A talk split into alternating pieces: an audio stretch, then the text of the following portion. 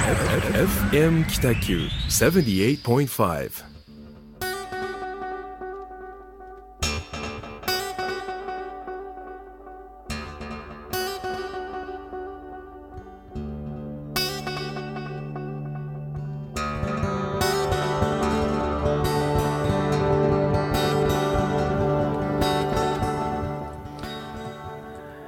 皆さんこんばんは。始まりました。FM 北九ホワイトスペースですね、えー今回は第14回目ですね。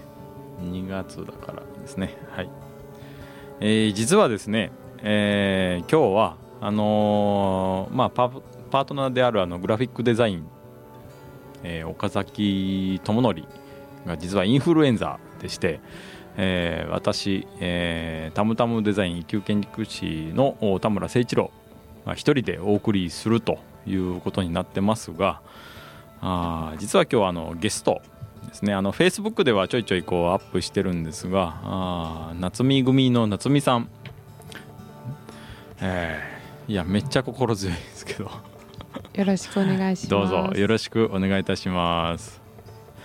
あのーまあ、番組の流れとしましてはあだいたいスタジオ入りする前に、えーまあ、打ち合わせを兼ねて、えー魚町、まあ、小倉北区のですねあのお店を、まあ、飲んで、えー来るというところで、えーそれをこう、まあ、お話しするという内訳まで話してるんですがあの実はですね、えー今日夏見組夏見さんはあー5時半ぐらいからもう小倉に小倉入りをしましてそれから私ずっとこうお酒のお供をしてるという感じです。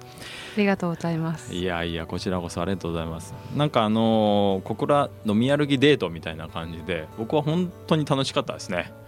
よかった。はい、いや本当に。あのまあぐっとこう距離が縮まったと言いますか。あいろんなこう話が聞けまして、えーまあ、いい機会だったなと、まあ、むしろあの岡崎君インフルエンザになってくれてありがとうという感じですね。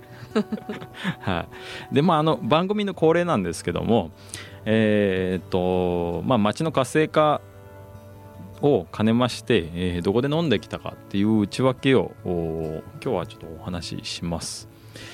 えーまあ、5時半ぐらいからですね、あの夏美さんと、えー井出商店ですね、浅野にある、まあ、言わずと知れたあー井出商店なんですが、あーここで札幌ビールのビール瓶を2人で3本を開けまして、えーあとはおでんを3品、えーこれはですね、大根と、えーなんだったかな、厚揚げと、もう一品が思い出せないので流します。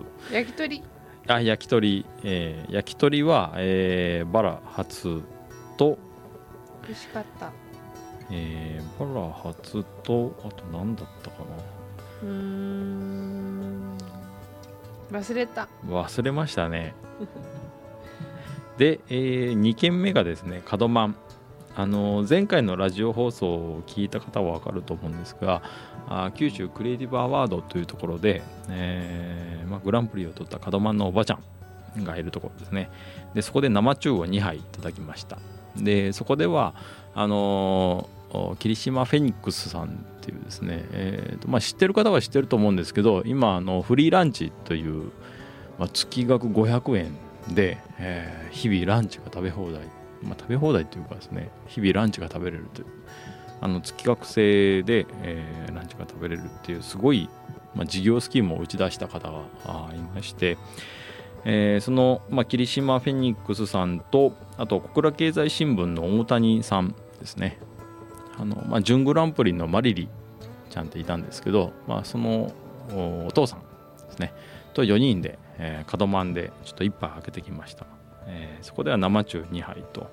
あとあのーまあ門満のおばちゃんが作ったまあ、小鉢2品をいただいてきまして、え3軒目はですねあの武蔵でこれはあのまあ、夏美さんもうあのそれからなっちゃんと呼んでるんですけどなっちゃんと2人で、えー日本酒を、えーグラス2杯開けてきまして、えーまあ想像通りあの僕ら2人今ベロベロの状態ですね。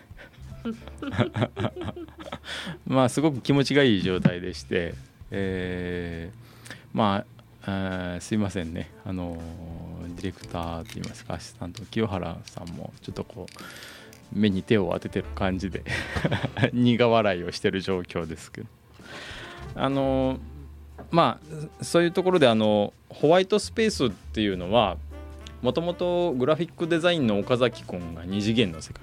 で、えー建築デザインのおタムタムデザインの僕が3次元の世界と。でそのデザインから街への活性化のアプローチっていうところでデザインから街へどうやってこう、まあ、活性化を生み出すかみたいなところをテーマにしてるわけですけども、あの今日はですねその岡崎君がインフルエンザで休みというところででまあそういうまあ、よく言うチャンスはピンチみたいなところがありまして、まあ、岡崎君が休みというところで、えー僕はですねあじゃあ夏見組のなっちゃんと2人でデートなんだというところの、まあ、プラス思考ですかね、まあ、それが働きまして今あー今があるわけですと。えーまあ改めて夏見組の夏見さん、えー坂田夏美さんですねどうぞよろしくお願いいたします。お願いしおます願いいたします。まああのほぼ出来上がってるわけですけども、あのまあ結構、えー先ほどのお井出商店から門満とあと武蔵を経由しまして、えーまあ個人的にはですねいろいろこう話ができたわけなんです。で、えーそこをもってしてまたこう振り返りになるんですけども。うんうんあのーまあ夏見組の坂田夏美さんといえばあー、まあ、リノベーション界ではあーすごくこう全国区なわけですよ。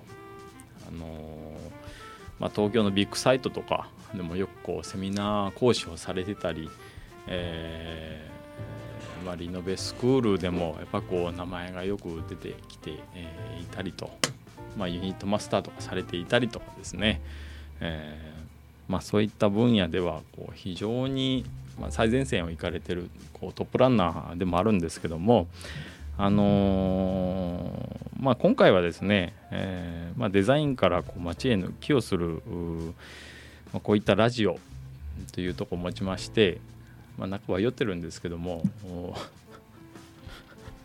まあそういう表向きの活動プラスちょっと裏側の結構はい。プライベートのところも突っ込んでいきたいなと思っております。はい、はい。お願いします。どうぞよろしくお願いいたします。えーっとですねまあ最近の話としましてはまああの番組の流れとしましてはその打ち合わせをしてきたお店の紹介とえーとまあ岡崎だったり僕田村だったりの個人活動の告知の場だったりするんですけどまあ今日はですねせっかくもう冒頭からあ岡崎が休みの代わりに夏美さん、えーなっちゃんがいるので、インフルエンザかわいそまあ僕としてはしてやったりなんですけどね。う、よかったですね。いやもうむしろこの状況をこう、まあ、プラスに変えるという思考の、うん。まあ、持っていき方としてはあー贅沢な時間が持てるなとはい。いうところで思っております。そうですね。はい。まあ、改めて今日はどうぞよろしくお願いいたしはお願います。しますえーまあ、夏見組の夏見さんといえばですね、あのーまあ、東京とお今は若松の2拠点で、えー活動されているというところでしてで最近のニュースとしましてはあーこれ本当グローバルなニュースなんですけどもあのメゾン・エ・オブジェ・パリえー2018というところでえーこれフランスですよね。はいフランスでの展示会をお襖紙を用いてこう、まあ、オリジナルの襖紙をこう発信されたとうん。いうところがありそますね。うですね。なんかその辺のお話を今日聞けたらなと思うんですが、はい。えーまずこの、えーメゾン・エ・オブジェ・パリはい。っていうのはどういうイベントなんですか？メゾンオブジェっていうのは、はい。あのインテリア業界でははいミラノサローネって聞いたことありますか？あありますあります。あのミラノサローネっていうのはキッチンとか、はい。大きな家具の展示会なんですけど、うん。そういうあの建築商材だったりだとか、うんうん。インテリアのちっちゃな小物、まあ、時計とか、うんそういう飾り物装飾装装飾のはい。あの小さなものに対してのあの展示会なんですよね。それがあの一番世界的にはい。有名なのがメゾン・オブジェというパリで1月の初旬に行われる展示会なんですけど、はい。それに今回出展してきまして、はい。なんで出展したかっていうと、まあ、あの日本の襖紙をはい。メゾンに出して、うん。まああのフランス人だけじゃなくてですね、はい。世界中からそのトレンドを捕まえに皆さんいらっしゃるわけです。はい。でそこで襖紙をこう伝えてうん。皆さんにそのいいねって言っていただいてうん。日本の襖紙ってうん。を世界的に使えるんじゃないかという可能性を感じていただいてうん。そこで注文いただくという場をうん。場の機会をいただいたというところですかね。うん。なるほどこの襖紙っていうのはその展示された商品っていうのはオリジナルのものなんですか？完全にオリジナルなんですけど、はい。あの私日本ではやっぱりこう輸入壁紙とかはい。洋物を扱っている、まあ、業界なんですね。はあはあはなんですけどやはりその日本で和物といいますか、はい。伝統工芸といいますかそれって、まあ、使おうと思ってもなかなか使えない場面がありましてあはい。でもその良さは、まあ、すごくわかるしうん。お客さんにも伝えたいうん。私も使いたいというところあるんですけど、うん。うん。まあ、それをよりなんだろう使っていただける場を求めるために、うん。まあ、日本以外のうん。そういうヨーロッパだとうんまあもちろんアメリカではあるんですけどうん。ヨーロッパにもご理解いただけるかなと思いまして、まずはそのまメゾン・エンボジェに出して、うん。あその越前和紙を使ってるんですけどその越前和紙を使った襖紙を使うことによってはい。フランス人がもしかそのフランスの展示会に来てる世界中の方たちがどうん。うやってどういうふうに反応していただき、はいはい。何と感じるかうん。というのをあの目前に、はい、探検できましてはい。とてもいいていい経験をさせていただきました。なるほど。あの襖紙っていうと確かに日本っていう感じするんですけど、うん。これもともとの由来っていうとやっぱり中国とかになったりするんですか？あーまあもちろんその日本のね伝統柄って、はい、フロムチャイナのところももちろんあるんですけど、うん、その中国から来たもしくはアジアから来たいろんなインドから来たというものあるんですけどサラサ。はいはい。もそうなんですけど、はい、まあ、その辺を融合して日本独自の、うん、まあ、伝統的な柄を作り変えてる部分は、まあ、それはあの日本だけにかかわらずうん、世界各国でそうなんですけどいろんな世界のうん、伝統柄を受け入れ、うん。自分たちの柄に書き換えて、うん。それを自分たちの柄として、はい、またその着物やら、まあ、もちろんその柄というものは建物のしつらえたとか、はい。自、分の着るものというものに生かすためのはい、柄であってそれが自分のその何でしょう。美しいしつらえ、うん、自分の表現でありますからはい、そのために皆さんそれを手に入れるわけですね。なるなのでそれは世界中でどこも同じなんですけれどほも、ど、はい、それは日本にとっては着物でありうん、襖紙であり、うん、まあ、壁紙というのは日本になかったので昔は。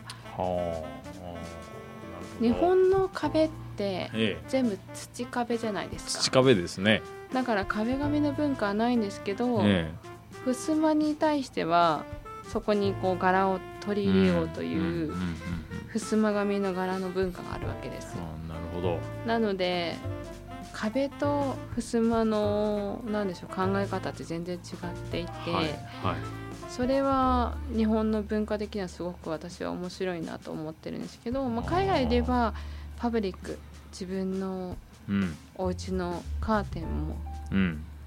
お洋服もうん。壁紙も、うん。むしろこう動柄であってもいいかもしれないぐらいのなるほど。考えではい。成り立ってるのでちょっと日本とは違うなとは思うんですけど日本もそれに近づきつつあるかなと。はいはいそうですねえっと今ですね私あの、まあ、ちょいちょいラジオで話してるんですけど息で仕事してまして木造3階建ての旅館を今再生してるまあ本当に今工事中なんですけども純和風なんですよでそこではやっぱり今言われた通り壁が塗り壁で、うん。えーまあ、漆喰だったり重力だったりするんですけど、やっぱ襖っていうのは紙なんですよね。うん。でその襖紙をまあどうするかみたいなところは結構あの回収の中でデザインの中でこう考えるところがありましてうん。でもともとこう使ってた襖があるのでまあもうあるんだったらそれを生かそうみたいな流れはあるんですね。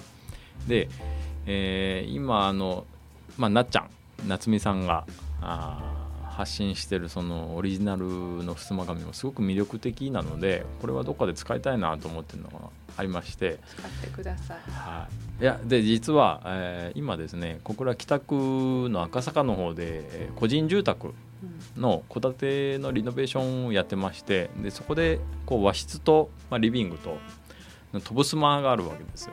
でそこはなんかちょっとこうやっぱりいいものを使いたいなというところでマテリアルさんの襖紙を使おうと。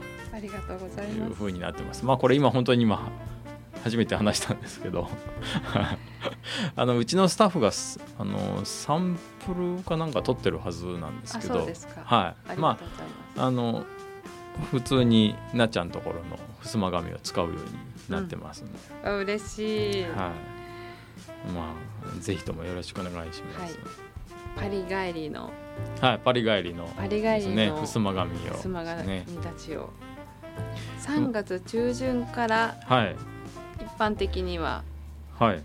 発売です。まああのパリフランスではもう発売してるんですけど、あ日本ではねね。実はあのはいうんそうですね。3月中旬以降じゃないと発売しないっていうのがあるので皆さんあのか。ご要望あれば3月中旬以降でそれもまた憎いやり方ですね。世界世界の方がはちあのー初めに発信するという発売するというととこですね。パリでも大変好評好評をいたはいだいております。はいはいわかりました。あのまあ冒頭でもちょっとお伝えしたように僕ら結構飲んでますんで、はい。えーまあ、別名ちょっと酔いちくれ番組と しましてろれつが回らないところもあると思いますが。大丈夫かな？えーいや今のところ大丈夫だと思います。はい。あのろれつが回らないところもあると思いますがあまあその辺許容していただければと思います。これが終わったらええ。9時15分？そうですね。9時15分ぐらいからどっかお店を行ってええええ来れる人はもうみんなで飲もうみたいな感じがありますんでえー、とどこで飲みましょうか？あそうですかみたいになってるはい。よ今ね清原君がどこで？まあお店はちょっと後ほど告知しましょうかね。ええ。タムタムさんのフはい。ェイスブックで。はいしましょうしましょう。もう全員集合みたいな。来れる人全員来てくださいみたいな感じで。はい。ですね。できすいればいいませんもですねう、はい、僕ら出来上がってますすいのでません。でもあの至って本質的なところはすごくシンプルであのちゃんと真面目です。はい。あの自分らがやってる活動とはい。プラスこの、まあ、今住んでるもしくは活動してる町へのこうなんだろう波及効果といいますか。あそういったところにはちゃんと真面目にいますので、ですね。そのようでございます、えー、っとですね。あとあの、まあ、パリでのこう夏美さんの活動っていうのはあの他に何か、そうなんですよね。あの多分。パリに、うん。その出点襖紙を日本の襖紙をパリに持ってって売るっていうんうん。うのが2週間ぐらいパリにいたんですけど、えまあ、その中で、まあ普段はねえは観光で行ったらホテルに泊まるじゃないですか。いはいはいでやっぱり今回は観光まあ今観光じゃなくてうん。ビジネスなんだっていうところで、パリじゃないパまあまあもちろんパリの郊外でちょっとこう展示会展示会とパリのねあの市内ってちょっと離れてるんですよ。でそれでその間のい。Airbnb で、はい。Airbnb あ Airbnb ってわかります？もちろんわかります。そうあの分かんない人もいるかもしれないけどまあいわゆる民泊ですよね。民泊ですね。でもあのフランスはそういう文化が全然あって、はい。あの一戸建てうん。すごく素敵な一戸建てをはい。借りて、はい。そこにチーム1234567人ぐらいではい。一戸建てでうん。暮らしてたんです。はいはいはい。でまあそこでまあもちろんレストランで毎晩食べるっていうう選択肢もあったんですけれども、じゃなくてあの週に23回マルシェがあって、うんうん。そこでみんなお肉と野菜とチーズとワインと海鮮とは買っていはい。でその23週まあ週に23回あるので、はい。23日分のこう美味しい野菜とはい。海鮮を買ってはい。夜と朝の分をうん。そこで買い食べるわけです、はいはいもうすっごい新鮮な牡蠣ともうあのめちゃめちゃ美味しいトマトとか、はい。美しいこう野菜たちが並んでる中ではい。それを朝晩調理してあエアビーの普通の一軒家ではお料理して食べるっていうのをチームでやってこうなんかこうフランスと日本の生き方って、うんまあ、求める求めてるこう理想像って全然違うなっていうのははい。感じて、へ日ー本人ってうん。24時間コンビニは開いてて当たり前だし、うんうんうん。コーヒーはテイクアウトできて、はい。それを捨てて当たり前だと思ってるじゃないですか。はい。それってなんかちょっと私衝撃的だったんですけどはい。はいコーヒーってテイクアウトできて当たり前だと思うでしょ？は外で飲んでこうなんでしょう？公園で飲んで、いええ。もしくは道を歩きながら飲んでええ。豊かな時間を過ごすというかはい。なんかそういうスターバックス的なえ S 社的ななんかそういうのってはい。良いとされてるじゃないですか、ええ。でもフランスは全然違って、えテイクアウトできるコーヒーカップって豊かだと思ってたんだけど私は、はいもっと豊かな方法ってあるよっていうのはうん。あなたに時間をうん。もっと余裕を持って、うん。私のお店でちゃんとテイクアウトカップじゃなくてうん。もっと時間を持ってうん思いを持って、うん。私のお店で飲んでというか、うん。その時間を持たなければあなたの自由な時間はないよ、というような、うん。そうなんか見切りなのか、うん。テイクアウトじゃないと楽しめない人はノーサンキューみたいな。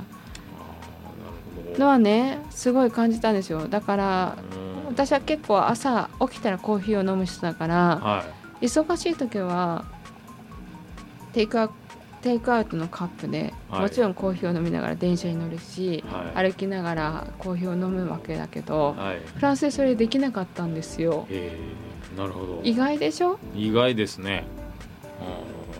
なんかもっと自由な感じはありますけどそう。ねでもまあまあみんなやっぱりコーヒーはコーヒーショップに入って豊かな時間の中でうん。ちゃんと美味しいコーヒーを飲んでね。うん。っていうのとまあもうママルシェが本当に感動するほど美味しい野菜とうん。お肉とうん。チーズとうん。ワインにうん。溢れていてうん。あこんなにもやっぱりこう美味しい食材に囲まれてうん育っているうん。フランス人というのはなんかこ選ぶ能力というか消費に対して、私はこれに消費するっていう意思表示ってすごい結構大きいなと思っているはい。反面、はい。日本に帰ってくるとブラジル産のなんちゃらとかうん。タイ産のなんちゃらみたいなのがうん。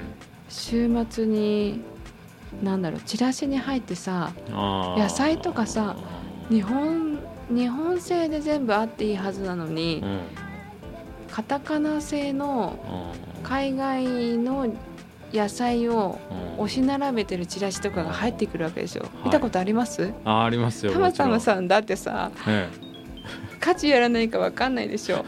えわかる？なんかね、エリンギとか、うん。まあもちろんそうちょっと腐りやすい野菜っていうのはあんまり海外製じゃないんだけど、うん。もちろんそのオレンジとかうん。そういうのってこうアメリカフロ,、うん。フロリダ産と多いかさ、ね。当たり前じゃないですか、うバナナもね。うん。でもそのオレンジバナナに関わらずうん。野菜のいろんなものがうん。海外から取り寄せてるようなうん。チラシが当たり前にこうなんか堂々とうん。出されてるその日本の文化っていうのはちょっと私はうん。うーんって思う部う分があって、ん。疑問を呈すみたいなとこうんですかね。だからやっぱり地産地消というか、うん地元で育ってるものが食べたいし、うん。なんか安かろうだからそれを取り入れるうん。みたいなうん。日本の文化ってうん。どう思います、あの意外と鮮魚とか多いですよね、鮮魚はさ腐るからさはい。もうさ行ける範囲が限られてるじゃない、はいはいはい。でも野菜とかさはい結構さ人参とかねはあのコストココストコとかがさコできちゃったからいさ、どこまでも行けるじゃないですか、うん。うんも。オう流も流通ができてしまったから。そう。だから安ければ日本中どころかうん。海外もいくらでも行けるわけで、はい。はい。なんかそういうのってちょっと違うかなって私は思っているんだけど、うん。なんか、まあ、それは建材の流通もそうであってう、ん。なんか日本のなんだろうフローリングうんもタムタムさんも扱ってると思うけど、うん。じゃあ南洋材のうん。赤いうんフローリングがどうだとか、うん。まあね、アメリカ産の安いパインがどうだとか、うん。あると思うけどその地産地消じゃなく海外からわざわざうん。それを取り入れるんだけれども安いシッピングってどうなの？とか。うん。結構ね私はね結構その辺気になっちゃったりするんだよね。うん。だから海外は海外でうん。消費する、うん。日本は日本で消費する。うん。そうやって消費者がちゃんと選択できる消費のうん。やり方、消費の仕方というものをうん。選択できる民族になってほしいなと思うわけなんですよね。はいはいはい。うちはですね結構アカシアっていう床材を使っててどこから来てるの？そのア証カシアは南アフリカなんですよ。遠いね。遠いんですよ。船で来てるね。船で来てますね間違いなく。じゃあ日本の材を使うのとアカシアを使うのはどっちが素敵なの、あのこれ多分樹種の特性とかもあると思っうんて、で日本って意外とその、まあ、太平洋側に沿ってて、うん。えー黒潮海流があったりとかっていう環境もあって、うん。まあ、圧倒的に杉ヒノキが強いんですよね。でもちろんパインとかうん。あーミモーザとかアカシアとかってあの辺の、うん。まあ、硬木いわゆる硬い木で、えー大量に取れるものっていうのは日本にはないんですよ。うん。でこれは本当に特性によるんだと思うんですけど床に使う材ってやっぱ硬くてでも無垢がいいってなると、うん。ああいう南アフリカの樹種ってすごく優れてるんですようね。ん。だからあのあォルナットとかもねウォルナットもそうですいね方だよまあ、栗系の木とかうん。は硬かったり、でもその幅が取れないとかっていろいろうん。まああの木の特性上はあるんですけどう、んまあ、日本でも外来種を取り入れてもいいんじゃないかっていうのはやっぱり床材にあったりするんですよね。うんあのーまあ、アカシアは本当に硬くて、えーあのーなんだろう赤目と白目のこう入り混じり方がすごく絶妙だったりするので、えーそれは生活上ですね、まあ、傷がついても分かりにくいとかっていう、まあ、本当にメリットが多かったりするんですよ。そうですうよね。ん。なんかそのやっぱりねえこう自分の人生で考えるとえうん。まあじそのお家に住んでる時期って2 3 0年じゃないですか。はい。まあ、まあ10年に一世代は。引っ越しする人もいるだろうし、はいはい。って考えると自分の好きな樹種でっていうのはあるんだけど、はこう不動産の価格だとか価値で考えると、うん。10年で終わる20年で終わるっていう不動産ってないから、いはいはい。じゃあその先に引き渡す引き渡す引き渡すって言った時に、うんうん。なんかこう南アフリカのアカシアを使ってますみたいなのって、うん。なんか意外とちょっと違和感あるかなと思うけど、うん。日本だったらですね。そうなんだけど、うん。でもこうじゃあもっと流通の最たるところに行くと、うん今やアマゾンでねうん。注文をかければう、ん。どこの国のものも、うん。もうさっと届くじゃないですか。うんうんで私たちもやっぱり建材もそうだし、うん。アマゾンジャパンじゃなくて、うん。私アマゾンの UK とうんアメリカとどちらともアカウントを持ってるわけですけど、うんなんでそういうアカウントを持ってるかというと、うん。まあ、UK で買うべきものと、うん。あのアメリカで買うものと、うん。使い分けをしてるというか、もう。むしろその買うべきかという判断というよりかは、うん。ヨーロッパ圏内で買うアマゾンのものとうん。アメリカのアマゾンで買うものとうん。使い分けをして建材のその流通に生かしている流業、うん。もうもうそういう状態なんですよね、あのポルトガルのタイルとか買いませんか？うん買わないですね。買わないんだ。そっか。だなんだろう。うーんと私のお客さんは、え。ポルトガルのタイルとかこう、まあ、ペルショタイルの本物が欲しいからとかって言うから、えうん。まあ、日本でその代理店を探すのはちょっとナンセンスだし、はい。じゃあじゃあ本当にそのペルシャのうん。本場のうんその業者と取引をしてうん。やり取りをしようと思った時に、うん。じゃあ5年前だとうん。それってすごく難しかったことなんだけど、うん。アマゾンがその辺クレジットカードを介して、うん保証もシッピングもうん。関税もうん。全てクリアしてしまった。うん。それは私はすごい快挙だと思っていて。おおなんでしょう今まで私たちがうん。面倒くさくてやらなかったことというか不安でできなかったことうんというのはアマゾンが全部持ってくれていて、うんまあ、ポルトガルの手書きのタイルもうんうん私たちは2週間後に手元が本物が入るような時代になってるんですよね。うん。でそうするなとやっぱり日本の商社さんとか、うん。問屋さんとか建築家ももちろんそうですけど、るほどなんだろうそれを知らないと時代についていけないというか、うん。まあアマゾンですからねクレジットカード1本で決済できるようなものだから、うん。なんかそれが普通になってくると建材の世界とか、うん。設計の世界もだいぶ変わってくるかなっていうのはうん。今すごい感じてるんですよね。うん。で私たちそのファッションの業界も、うん。まあ、バイマバイマって知ってる？バイマ？知らない。いやー知らないんだ。男の世界だね。あのねうん。バイマっていうのがあってはい女の人はファッションの最新トレンド例えばこう欲しいブランドのうん。一番最新作のバッグが欲しい。はい。とかこうなんかこうセーターが欲しい。はい。ブラウスが欲しいズボンが欲しい、という時に、バイマっていうまああのバイヤーを介してうん。個人トレードするようなうん。サイトがあるんですよ。はい。そこに依頼をすればそこの現地に住んでる人たちに買い付け行ってもらえるの。うーん。私はなんかそれすごいいいなと思って何年も前から見てるんだけど。買い付けまで行くんですか？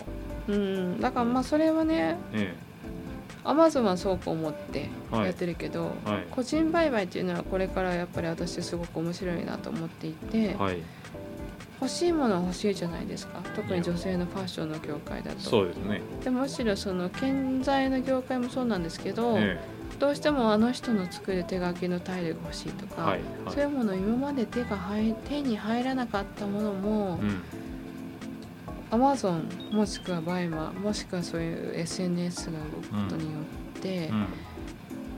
すごく普通にうん。やり取りされるその流通がうんあるわけですよ。はい。でそうすると今まで手に入らなかったフうん。ァッション、うん。もしくはインテリアが、うん。まあ、代理店を通さずに、うん。通常にやり取りできるようなうん。業界になってきていて、はそこは今までの流通をこう覆す面白いものに私はなってるかなと思うんだけど、うんうんある意味それってうん。ある一定の業界をなくしてしまうことだから、うん。それはまたそれで問題かなと思うけど時代はそこに来てるかなと思います。なるほど。いや面白いですね。あの結構、うん、さっきまでこう地産地消を歌ってたなっちゃんがあー夏美さんがですね、えーまあ、そのバイマーを通して、まあ、ポルトガルの手書きのタイルとかを直輸入個人ができるっていう時代になってるっていうなんかそのギャップに、えー次は迫ってみたいかなと思いますこの辺で一曲ちょっと挟みましょうかですね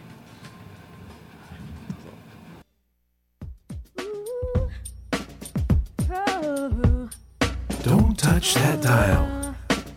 FM Kitaku. はい、えー今お送りした曲はですね井上陽水と奥田民生の曲で「えー、ツーカーズ」という曲でした、はい。まあ、のこれもですね今日インフルエンザで休んでる岡崎くんのセレクトなんですけどもあの、まあ、いい曲でしたねゆっくりとした、えーまあ、この番組の、まあ、第2フェーズといいますか続きはですね先ほど、地産地消に結構こだわっていたなっちゃんなんですがあーなんか話の流れでだんだんだんだんまあアマゾンから結構ポルトガルの、もしくはペルシャだったりですね、えーそういったこう、まあ、手書きのタイルとか、まあ、手工芸的なものが直接仕入れられるっていう、まあ、そういったメリットを、まあ、時代背景としてですね、えーまあ、こういったものが、まあ、自分の生活の中に取り入れられるよっていうような話がありましたのでその地産地消ともうこう新しくネットでこう形成された流通、まあ、世界のすごくいいものをこう個人で仕入れられるっ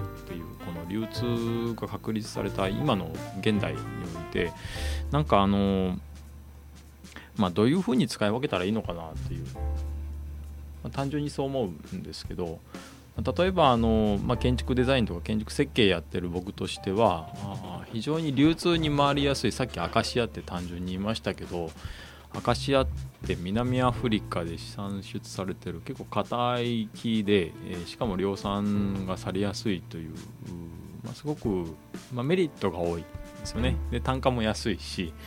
で、まあ、日本でも一般住宅に流通うしやすい、え材木で、えしかも優れてるという利点でこうすごく使ってる場合が多いんですけどもあのまあそれはメリットとして、えまあ、デメリットとしては地産地消には貢献してないですよっていうところはやっぱりあるんですよね。で、まあ、使ってる人に対しては、外来種で、えこういった建材があるというでそれを用いてこう生活が豊かになってるとかあちゃんとこう日本に対して意識がいってる人に対してはいやそういった外来種ってどうなのかなっていう疑問を呈する人ももちろんいるだろうし、えーまあ、そういったこう中で僕ら日々仕事をもしくは設計活動デザイン活動をしてるんですけどもなんかそういう流れの中でですねあのこの間パリで、えー、襖紙オリジナルの襖紙をこう、まあ、世界発信してきたあ坂田夏美さんとかあなんかどうどういう感じで仕事をされてるのかなってですね、まあ、地産地消ともしくはその世界から産出されてるえすごくいい、まあ、手工芸だったり、まあ、あ建材だったりっていうものをどう使い分けてるのかなっていうのを、まあ、ちょっと今からの時間聞いてみようかなと。思います。はい。はい。まず地産地消できるのであれば、えそれがベストだと思いえます。ベストですよね、はい、ね。なのでそれを促す動きが必要だと思うんですけどそれがどうしてもできない文化だったりとか、はい、どうしてもできないその流れの中でえ。海外に出さなければ、まあ、もしくは出したら出さなければというか、うん。出したらうん。それはすごくいい需要と供給が生まれるんじゃないかなえという中で、はい、私は海外に出しに行ってるんですけど、い。やっぱまずはええ。日本のえ需要と供給の中でええ。日本に求められる商品であってほしいなと思うんですけど、えはい。まあ、その中で襖紙というものがあってまあどこのお家にでも昔はあったもの、あだから、ね。うんそのお正月だとか年に一度張り替える、うん。まあそれは障子紙であっても襖紙であってもそうだと思うんですけど、うん。破れたら張り替える。うん。で張り替えれるのは自分たち。うん。もしくはまあ業者さんでもいいんですけどはい。昔はやっぱりこうなんか障子紙だとやっぱ自分で張り替えるでしょ、お正月の前に。しますね。なんかその感覚で襖紙を昔はもうちょっと張り替え、張り替えられたはずなんですよ。うん。あのフレームを変えて、うんで私もそれってやったことなかったんだけうんど、はい。意外と張り替えてみると結構楽しくてはい。簡単にあの水張りの法則、まあ、まあ水を含んだら収縮するそのうん。和紙の法則を使って、うん。張り上がった時にはこうパンとうん。水の収縮でうん。張り上がっているうんというのが、まあ、障子も襖も同じ原則なんですけど、うんうん。まあやり方が違うだけであって、うん。障子も襖も自分で張り替えられるんですよ。あーでも日本の文化じゃないですか。はい。それを障子は張り替えるけど襖は張り替えないっていうのはなんかなんかどこかで何かあったんだと思うんだけど意外とそんなに技術に差はないし、はい。もっと張り替えたい張り替えてほしいなと思って襖紙をはい。まあなんか世の中に出すというかはいそういう機会を持ちたいなと思ったところがあるんです。はい。でやっぱり襖紙って下火もう完全に下火産業って言われていて襖紙業者ってすごくたくさんあったんだけど、はい。今この軒並み襖紙業者というものはこう畳んでいるような状況であって、はい。でもやっぱ日本の伝統文化であるから私はそれはなんかこうちょっと嫌だ嫌だったんですよね。そうですね。うんうんうん。わかります。うん。だからこそじゃあそれが活躍できる需要と供給の場うん。を、うん。まあ、日本だと難しいかもしれないけど海外に出して海外の人が素晴らしいねって言ってくれたら、うん。日本の人たちももうちょっとこう襖を張り替えてみようと思ったりだとか、うん。美しい柄を襖に、うん。と思い返せるその何かの機会を持ってくれるならば私はその動きの意味があるかなと思ってあーパリにそれを持ってね行ったわけ。着物着てましたね。はい。だってねええ。ひどい話だよ。はい。着物を着てる私とう着物を着て私が襖紙を営業してるのとんうん。着物を着ないではい。営業してる私とうん。あの振り返ってくれる数の差ってこんな違うもんだって まあそれはねあの完全に私の営業スタイルで申し訳ないんだけど、やっぱこうより短期間でうん。よりたくさんの興味ある人たちに見てほしかったわけだから、うんあの着付け教室にね、うん。うんちゃんと行ってうん。あの、まちゃんと着れるようにしていったんですよ。はいはいでやっぱりまあ日本の着物って美しいねって言ってくれる人たちが一定数いて、うん。ちゃんとその襖紙と着物のうん。なんだろう日本の伝統柄の美しさうん。というものをこう、うん。いいねってくれ言ってくれる人がいたので、うん。はい。それは来ていってよかったなと思ったんですけど、なるほどいやあどのフェイスブックで見ましたけど、はい。やっぱりあの襖紙を前にしたなっちゃんのあの着物姿ってやっぱ美しいですよ。ありがとうございます。あのあれはあの、まあ、日本人だけじゃなくてねヨーロッパ人とか、まあほ、あの欧米人が見ると、うん。あのこうアイキャッチといいますかすごく目に留まると思います。でそれをこう日本っていう、まあ、国を背中に掲げて、うん。えーパリで発信されてるな、まあ、夏美さんとしてはうん。あすごくいい仕事してるなと思いました、うん。あの傍から見てですね、でえ。ーまあ、それはね襖紙とか着てる人がそうだっていうことじゃなくて、ええ。着物自体がえ本当に美しいものだから。ーそうですね。あれ日本の文化ですからうね、ん。まあ、はい。柄の付け方だとか、はい。その染める工程だとか、はい。それって本当に日本ならではのうん。すごい工程がかかっているんだ、うん。うん。だからこそそれが芸術なんだっていうのが、うんまあ、世界的にこう理解が深まると、うん。より日本のその伝統文化うのん。価値ってうん。高まるかなと私は思っているので、ええ。それの、まあ、相乗効果としてはい。襖紙が効果が出るな出ると、うん。うんうん顕在的にはすごくいいなと思うわけですよね。そうですね、うん。まあ、日本代表な感じはしましたけどね。本当に。いやありがとうございますっていう感じですね、楽しかったですよ。ですね。えっ、とメゾン・エ・オブジェ・パリ2018はこれ5日間だったんはい、ですよね。でえっ、とその実際の向こうでの収穫といいますか向こうまあもちろんバイヤーさんとかが回ってたと思うんですけどもなんかそうですね。あの、メゾン・エブジェというのは、はあの何でしょうその年のトレンドいがトレンド、インテリアのトレンドが、うん、はい。メゾン・エブジェから発信されるとはい。いわゆる1月の初旬にあって、そこから、まあ、いろんな、まあ、トレンドが出たりとか、はい。人気ブランドが出たりするんですけれども、はい。やっぱりそこで、まあ、どういう経験を得たかとうん。うん。いうと、うん。まあ、私たちやっぱりフランス圏内なので、はい。フランスのお客様たちから、はい。まあ、あのある程度の注文だとか、まあフランスを取り込まれてるスイス、うん。イタリア、うん。